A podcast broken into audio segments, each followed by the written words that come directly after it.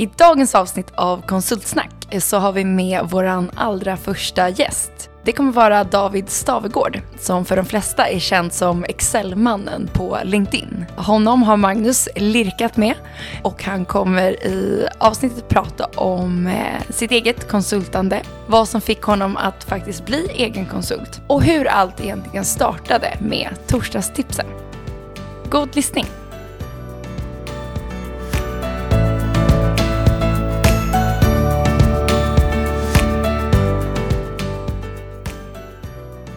Välkomna tillbaka till Konsultsnack avsnitt 8.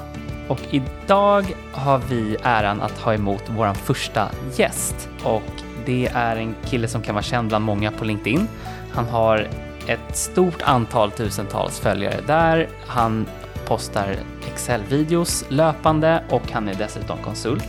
Så jag och Rodi välkomnar David Stavegård till Konsultsnack. Tack så mycket. Jättekul att få vara här och vilken ära att få gå ut som första gäst. Jättekul. Du var vår första prio, så det var liksom, det var du eller ingen.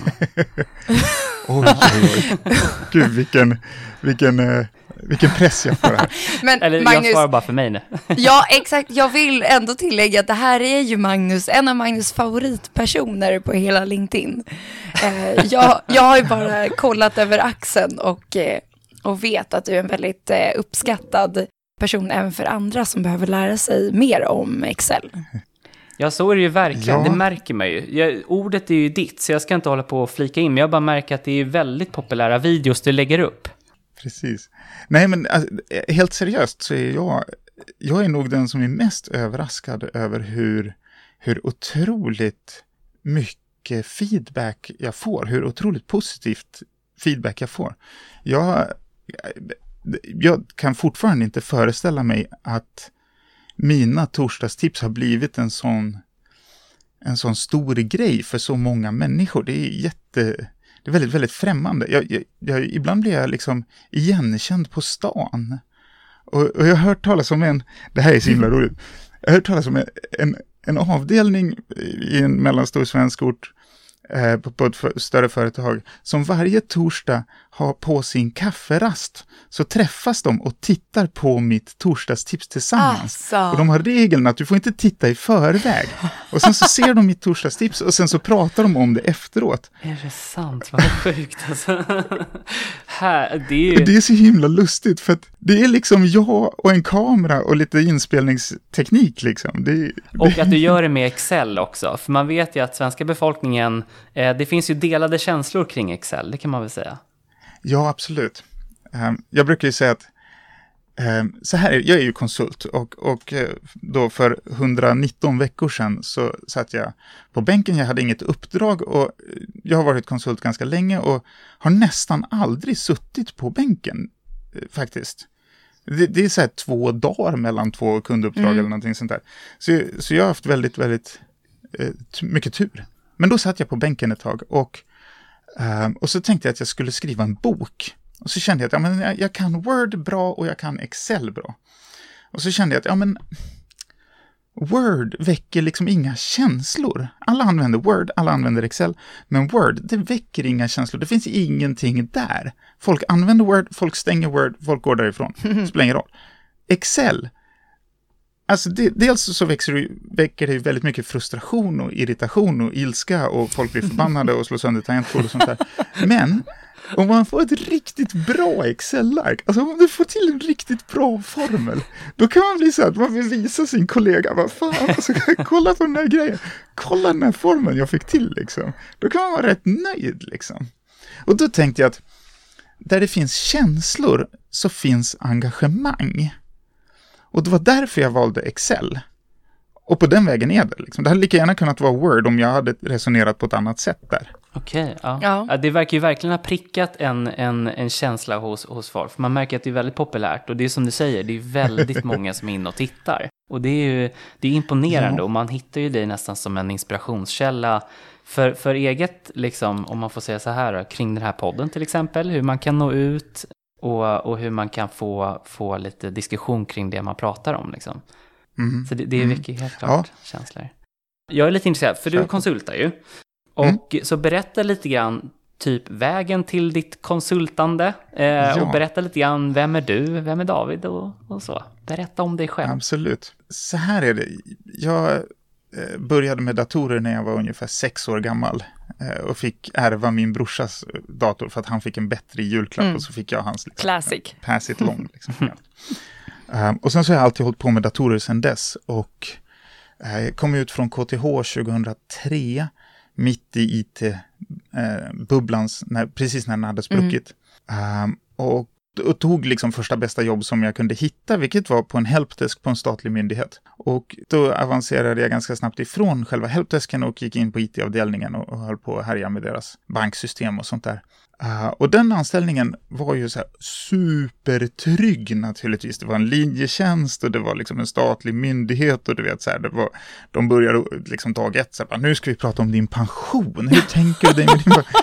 Uh, uh, ja. Oj, ja. Så liksom, där var liksom, det var där någonstans jag började. Ja. Och, och, och jag var ju, när jag sen lämnade den myndigheten och gick vidare, då var jag ju livrädd för att bli konsult. Det kändes mm. superläskigt. För plötsligt skulle jag vara ute och representera ett helt företags varumärke.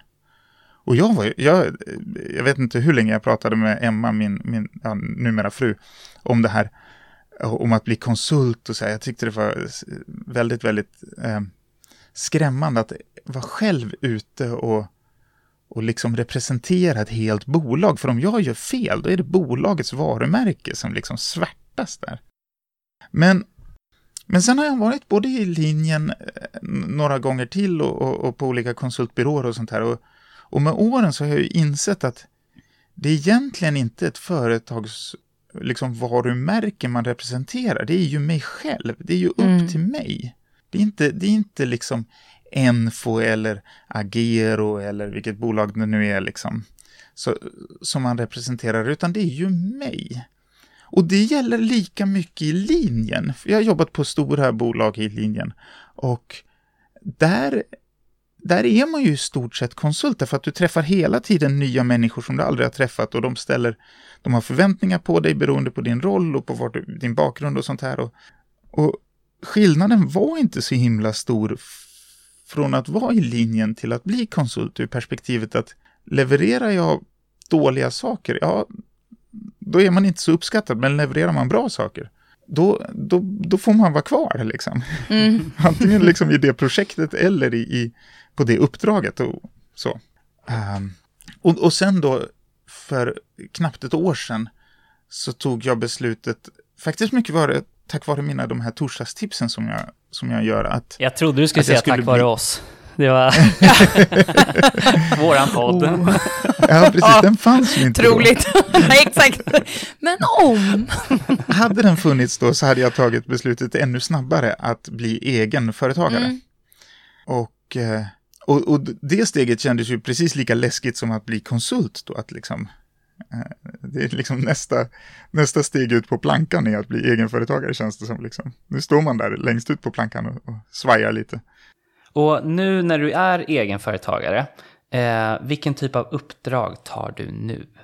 Ja, det är ju väldigt, väldigt spännande därför att som egen så måste man ju bestämma sig för riktningen själv.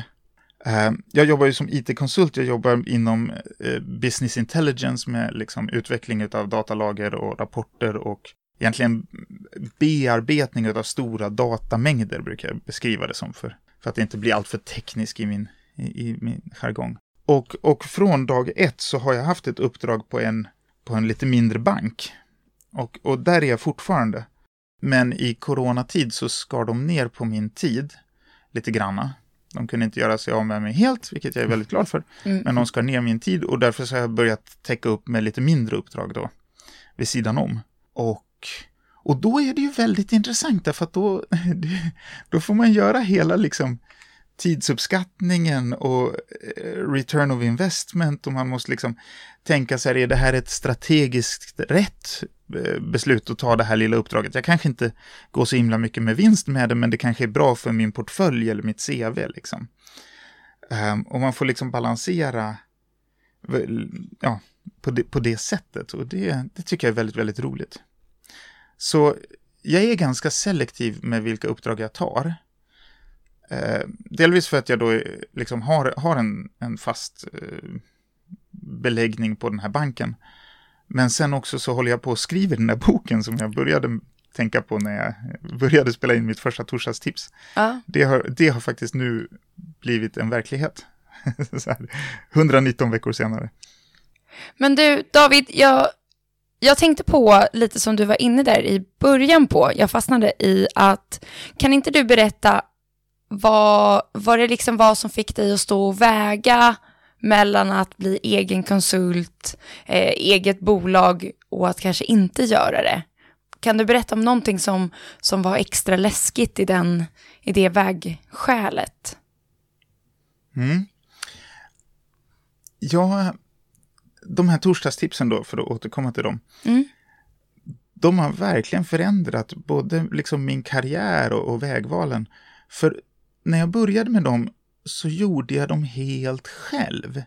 Jag har inte en stor mediebyrå bakom mig. Jag har inte en, en strateg bakom mig. Jag har min syster som jobbar som social media-präst. Hon jobbar uteslutande på social media och är präst. Och hon är väldigt duktig på social media, så att hon hjälper mig liksom i, i hu- hur man ska tacklas med olika sociala medier.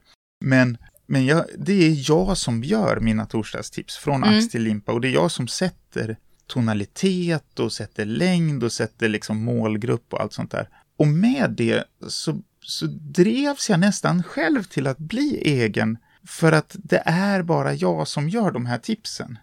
I, i liksom i världen utav att det bara är jag, det är mitt varumärke, det är mitt namn. Allt det där drev mig till att säga upp mig från det konsultbolag där jag jobbade, där jag trivdes superbra och jag har fortfarande nästan till daglig kontakt med många av konsulterna där. För de är ju jättesköna människor. Och jag rekommenderar det konsultbolaget varmt, Agero, till, till alla som, som är nyfikna på att bli Nu konsulter. bipar vi det, för de har inte sponsrat den här podden, men fortsätt. Nej, jag ska... jag rekommenderar varmt. Bra försök David! Nej, Nej, men, eh, lite, lite så- gratis så reklam liksom- kan vi bjuda på. Så det var, det, det var ett svårt beslut att bli egen därför att det är ju bara upp till mig. Men å andra sidan, om det är någonting som hela den här nuvarande coronasituationen har lärt mig så är det ju det att är man konsult och du inte är säljbar, då är du inte konsult särskilt länge. Nej. Det, det, den, den krassa verkligheten är att då, då har inte konsultbolagen råd att ha dig kvar. Så det handlar inte om konsultbolagets liksom, eh, likviditet egentligen, utan det handlar om hur säljbar du är som individ. Och jag råkar vara rätt så säljbar. Eh, och, och, och därför så kan jag vara egen. Liksom. Det där är ju någonting som jag också egentligen upptäckte själv. Och att ens e- när man upptäcker sin egen säljbarhet så kan man ja, men, rida lite på den. Om man väljer att gå den vägen. Ja, ja. Det blir en bra, Verkligen. det är en stor fördel. Ja, men jag tänkte fråga en annan fråga nämligen. Och det är lite grann, eh, det jag tror är anledningen till att vi liksom eh, pratar och så här just nu, det är ju just dina torsdagstips. De är ju väldigt centrala. Och det var intressant att höra just eh, hur du har berättat kring eh, hur det var från början, att, du, att du kom igång med dem och så här just med bokförslaget. Men jag är lite intresserad av att höra den rollen de spelar just nu för dig. Just med att din situation har ju förändrats i det att du är egen konsult nu. Är det liksom en, in, alltså är det en lead-skapare? Eller står den på egna ben sett till businessen? Eller är det just för bokkontraktet? Alltså så här, hur ser du på Ja. den i relation till konsultandet?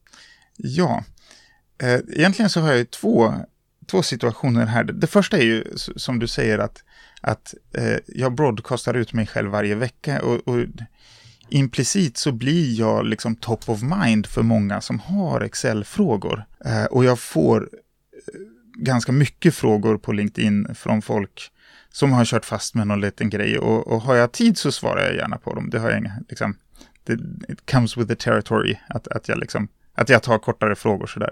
Eh, Men jag får också ganska mycket uppdrag genom LinkedIn på det sättet. Och det är, då, det, det är de som jag då har, har som mina liksom, små uppdrag vid sidan om den här banken jag jobbar på. Så det är definitivt en lead- lead-generering. Det är en större maskin än vad jag kan fylla på något sätt. För Det kan jag tänka mig. jag får faktiskt tacka nej till ganska mycket jobb där. Därför att för mig så är det väldigt viktigt att jag levererar någonting som är värdeskapande. Och det har jag inte kapacitet att göra. Däremot så känner jag folk som jag kan skicka vidare. Jag kan liksom referera till andra. När, här, jag har inte tid just nu, men pr prata med den här killen istället så får ni se om han har tid. Okej. Och där har jag ett antal som jag kan liksom sprida ut förfrågningarna till. Mm. Har du några tankar på att liksom se till att bli fler inom bolaget? Alltså just på, för det låter som att du liksom har, får mycket leads kanske just, eh, och även om du skickar vidare dem, vill man behålla dem inom bolaget eller hur, hur går tankarna där? Liksom? Ja, min fru Emma är, är, är den senaste in i bolaget faktiskt. Hon är också konsult inom it-branschen. Bra Och- rekrytering. Ja, precis. jag, jag påbörjade bearbetningen för Ah, exakt. säga, 13 år sedan. Snärjd. Nej, men vi driver bolaget tillsammans och hon har eh, alldeles nyligen sagt upp sig från sin, sin konsultfirma och eh, nu är, är med i bolaget. Men hon jobbar med eh, andra saker än, än vad jag gör. Så att egentligen så, så är inte hon svaret på din fråga. Och, och nej, jag har nog egentligen inte tänkt att jag ska rekrytera liksom ljudnissar som ska bygga upp liksom min Excel, mitt Excel-universum åt mig sådär. Utan mm, planen var ju egentligen, när jag började mina torsdagstips så var det för att sätta mig själv på kartan så att jag kunde sälja den här boken. Eh, nu, nu har ju liksom torsdagstipsen fått så otroligt många visningar. Jag, jag närmar mig sammanlagt två miljoner visningar på LinkedIn. Eh, så Det är sjukt. Och nu får du ju en miljon lyssningar bara i det här avsnittet också, så det blir ju helt det otroligt tillskott. dessutom, det, ja, det är fantastiskt. Men, men där är eh, min, min, min tratt här, vad det gäller torsdagstipsen just nu, så är det ju så att jag, jag kör ut tips och eh, allt emellanåt så, så har jag ett, en kurs som jag säljer på min webbplats, alltså en e-kurs. Så, som som liksom förlänger tipset och, och, och går in mer i detalj eller beskriver Mm. det djupare eller så här. Ehm, och det är det, det, är det spåret jag, jag ser framför mig just nu, att jag, att jag ska ha fler och fler kurser som jag säljer. Eh, det- liksom i, i samband med mina torsdagstips då. Just det, så jag Smart. expanderar på det sättet. Liksom. Mm. Och det är ju faktiskt, nu får ni blipa hela den här meningen därför att det här är konsultsnack och, och då ska jag inte säga så, men det är lite grann för att komma bort ifrån den här eh, pris per timme situationen som man är i som konsult, att man, att man ständigt liksom måste stoppa in lika många timmar som man får ut pengar sen. Alltså så här. Eh, Och att, att sälja e-kurser online, eh, det, det här är ju inte relationen mellan eh, effort in och eh, liksom betalning lika Mm. i, i, i samma ett till ett förhållande.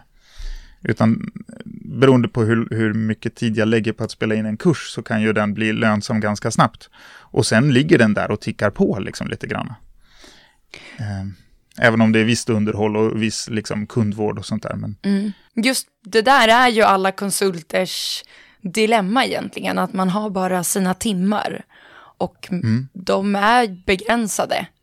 Sin egen, Och lite som du var inne på, kapaciteten och vilja leverera värde. Mm. Det, det begränsas i, i vad man kan klara av. Tyvärr. Ja, men, och jag Så tror jag tycker det där grann- är en magisk, Jag, jag tror magisk kring väg. det där, jag tror att det går lite grann hand i hand just med möjligheten att, att eh, just som konsult, som du säger, man behöver kunna vara lite säljbar. Och, och på ett sätt kanske också vara duktig på att sälja hyfsat bra i alla fall. För är man jättedålig på att sälja, då tror jag att man, då blir man, det är svårt att vara konsult då, tror jag. Ehm, och allt sammantaget så tror jag att det gör sig ganska bra om man sitter inne på kompetens som man kan dela med sig av, då tror jag att det går ganska väl hand i hand just som du är inne på att är man konsult så kan man sälja kompetensen inom det, men man kan likväl sälja kompetensen inom någon typ av e-learning. Som är ju en växande, en växande bransch. Så. Eh, helt klart. Så, så, så det tror jag helt klart är, är liksom framtiden för många konsulter, just om man gör det som egen också, för då behöver man ju inte be om lov till någon om man gör det inom det egna bolaget. Här.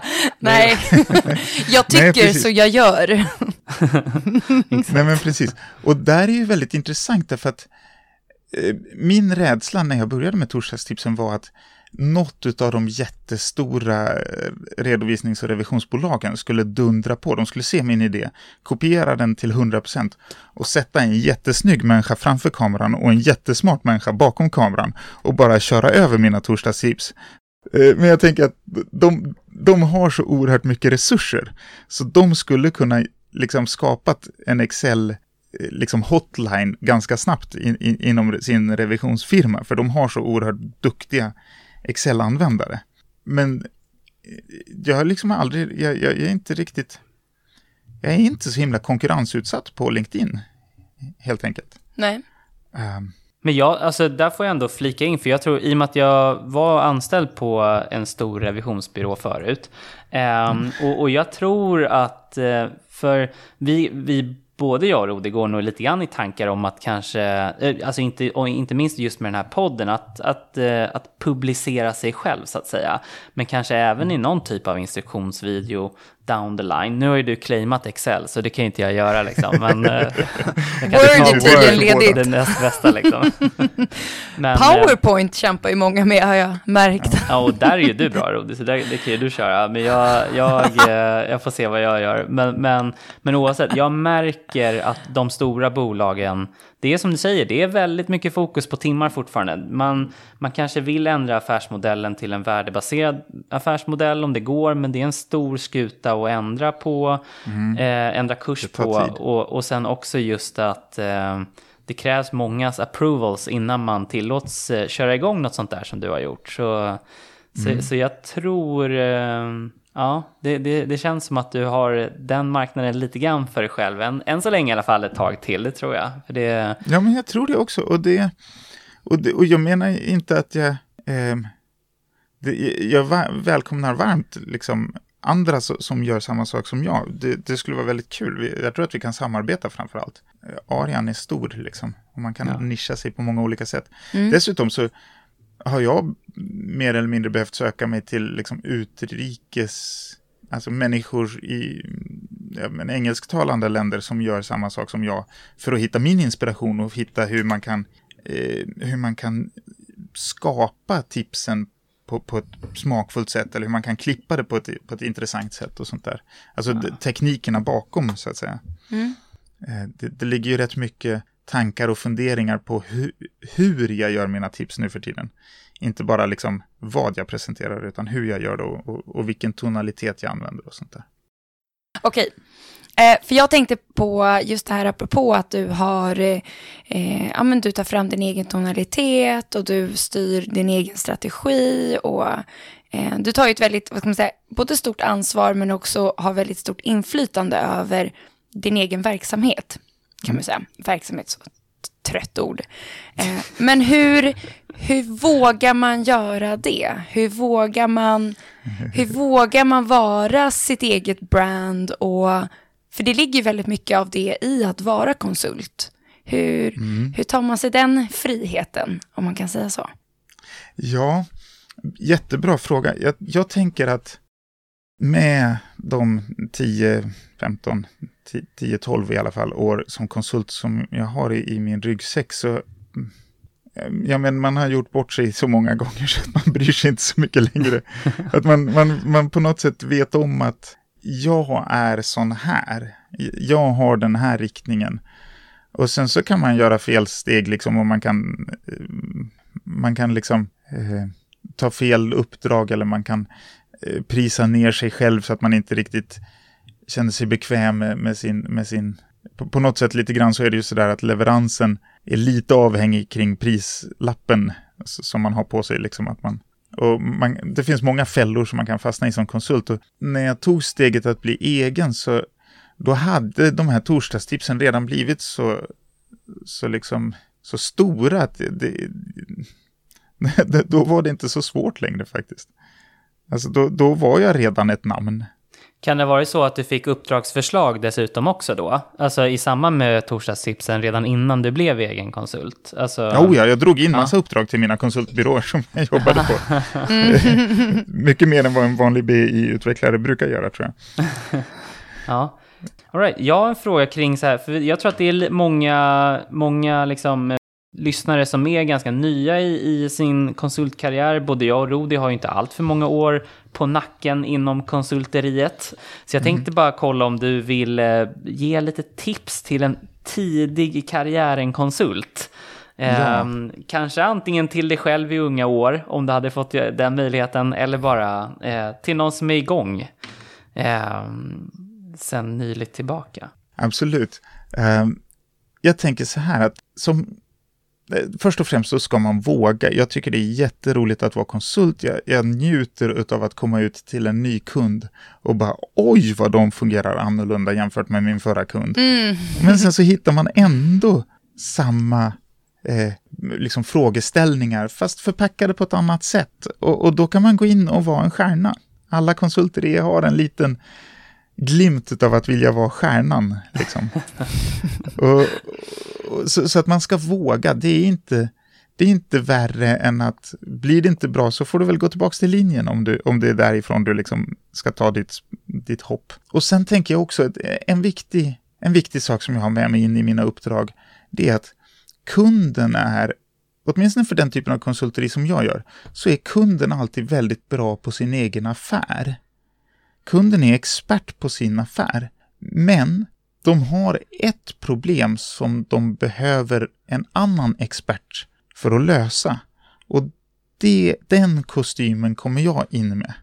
Jag möter min kund på samma nivå därför att de är expert på sin affär, men de har ett problem där de behöver en expert som kan lösa det åt dem. Och det, den, det tankesättet har jag med mig i, det att jag liksom, det- det är en ömsesidig respekt mellan mig och min, min uppdragsgivare. Men det är också eh, att våga sträcka lite extra på mig själv och tänka att jag är den experten det här bolaget behöver för att komma förbi det här hindret. Och just som en konsekvens av det tänket kanske, så är det så här att om bolaget har en katastrofal HR-strategi eller en katastrofal IT-infrastruktur eller en katastrofal, vad det nu är för någonting, som alla sitter och ältar på kafferasterna. Det behöver jag inte bry mig om. Därför att det är inte därför jag är där. Utan det, det viktiga för mig är att jag, jag är där för att lösa ett problem. Så. Ja. Ja, nej men alltså det roliga, för jag har ju faktiskt också börjat konsulta lite mer inom BI nu än tidigare. Jag är ju egentligen controller. Mm. Men uppdraget jag är på just nu faktiskt så, så jobbar jag en del med Power BI och, en, en, och lite, lite SQL och sånt där. Ehm, Och jag är intresserad av att höra, för jag, eller håller du med mig om att jag, det jag tycker nästan det roligaste av allt är att liksom man får sån väldig branschspridning med sina kunskaper. Alltså BI krävs för de allra flesta branscher och jag tror, Rodi, du, du har ju samma sak egentligen fast för just med att du driver kommunikation. Och det är också väldigt branschöverskridande. Men jag tror, eller i alla fall jag känner verkligen att jag tycker att det är så nice att, att inte vara branschbunden. Och den möjligheten genom att vara egen konsult också. Jag är bara intresserad av att höra hur du känner där också. Ja, absolut. Jag tycker det är superkul. Jag har jobbat för, eh, för liksom väldigt små ideella nischorganisationer som, som brinner för en speciell liten grej. Sådär.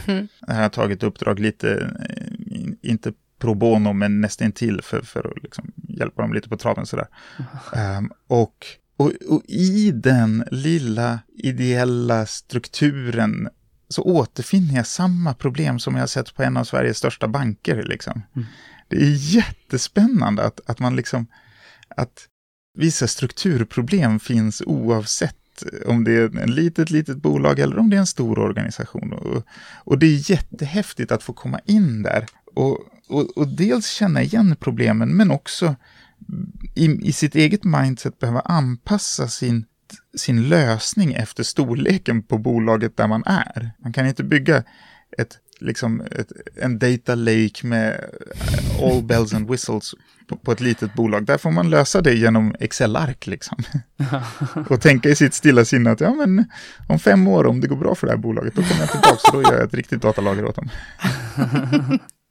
Är det här du verkligen har krattat manegen för de stora datalagren? Jag vet knappt vad det är för något. Men det lät bra. Ja, precis. Nu har du två till personer som kommer kontakta dig om, det, om, om vi märker att en kund behöver hjälp med sånt. Då, Ja. Absolut. Har jag datalager så vet jag vart jag ska skicka dem.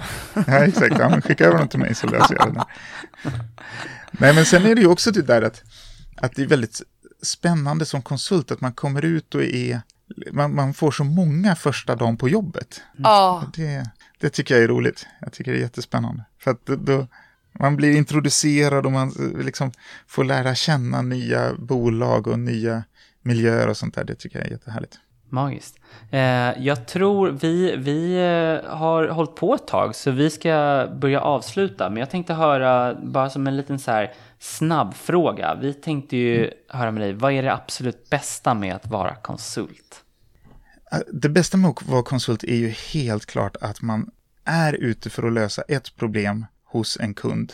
Man behöver inte bry sig om internpolitiken. Man, man, man kan nästan använda det som ett vapen. Att man säger, jag är här för att lösa det här. Ni måste ge mig svaret på den här frågan. Eh, och i, i BI-sammanhang så är ju ofta frågan så här, jobbiga frågor för ett bolag att ta sig an. Vad är en kund eller vad, vad, är, eh, vad är en produkt? Eller vad, så här, svåra frågor för ett bolag att besvara när man väl börjar borra i det. Liksom. När blir man en kund? När, när, när, när blir det en produkt? Är det, är det verkligen när den ligger i er webbshop? Är det då det är en produkt för er? Eller är det redan innan? När ni har beställt den? Eller alltså så här, den här typen av definierande frågor. Och det kan man som konsult eh, bjuda in till väldigt jobbiga möten och fråga till, till en organisation. Och bara luta sig tillbaks och se att de förväntar sig att de till sist kommer fram till någonting. Och naturligtvis hjälper jag dem gärna. För att med branscherfarenhet och med ett antal år som konsult så har jag redan varit med om den diskussionen många gånger hos andra kunder. Men, men jag kan tycka att det är lite roligt att, eh, att få organisationer att inse att de verkligen måste definiera sånt här. Jag, jag var på ett jättestort bolag där jag frågade hur många jobbar här? Och då, någon sa ja, 4 500, någon sa närmare 5 000, någon sa 3 000. Man säger, men det finns fysiska papper där någon har skrivit på. Det finns ett antal, du kan lägga dem i en hög och räkna hur många papper är det som folk har skrivit på. Där vet du hur många det är som jobbar här. Men ändå så skilde det med liksom nästan en faktor två mot det minsta och det största svaret. Det tycker jag är roligt. Härligt. Eh, vi, eh, vi, då, då, vi får eh, avsluta med att då tackar vi så väldigt mycket för att du fick komma till konsultsnack och att du tackade ja till att träffa oss. Vi vill ju göra reklam för dig också och säga att eh, om man inte redan följer David så får man ju jättegärna göra det på LinkedIn. Du har ju väldigt många följare redan men jag tror att du får plats med några till. Och sen Absolut. får du ju passa på att göra lite reklam för boken också. Har du någon namn och datum den släpps eller ligger det i pipen fortfarande bara? Eh, det finns faktiskt inget namn och det finns faktiskt inget datum än. men David. Men, eh, men jag jobbar hårt på att den ska komma ut så, så snart som möjligt. Får jag säga. Och eh, för att bli sådär härligt amerikansk radiosnackar cheesy så får jag bara säga att är du intresserad av min bok så besök gärna stavegard.se och prenumerera på mitt nyhetsbrev så kommer du få reda på när den kommer ut. Snyggt. Magiskt, magiskt. Superbra. Toppen. Då Kanon. tror jag att vi rundar av dagens avsnitt. Tack så jättemycket för att ni har lyssnat. Fortsätt jättegärna att följa oss på alla möjliga sociala kanaler om ni inte redan gör det. Tryck en like och eh, följ oss på LinkedIn så eh, hörs vi igen nästa avsnitt. Hej då. Hej då! Tack för att jag fick vara med. Hej då!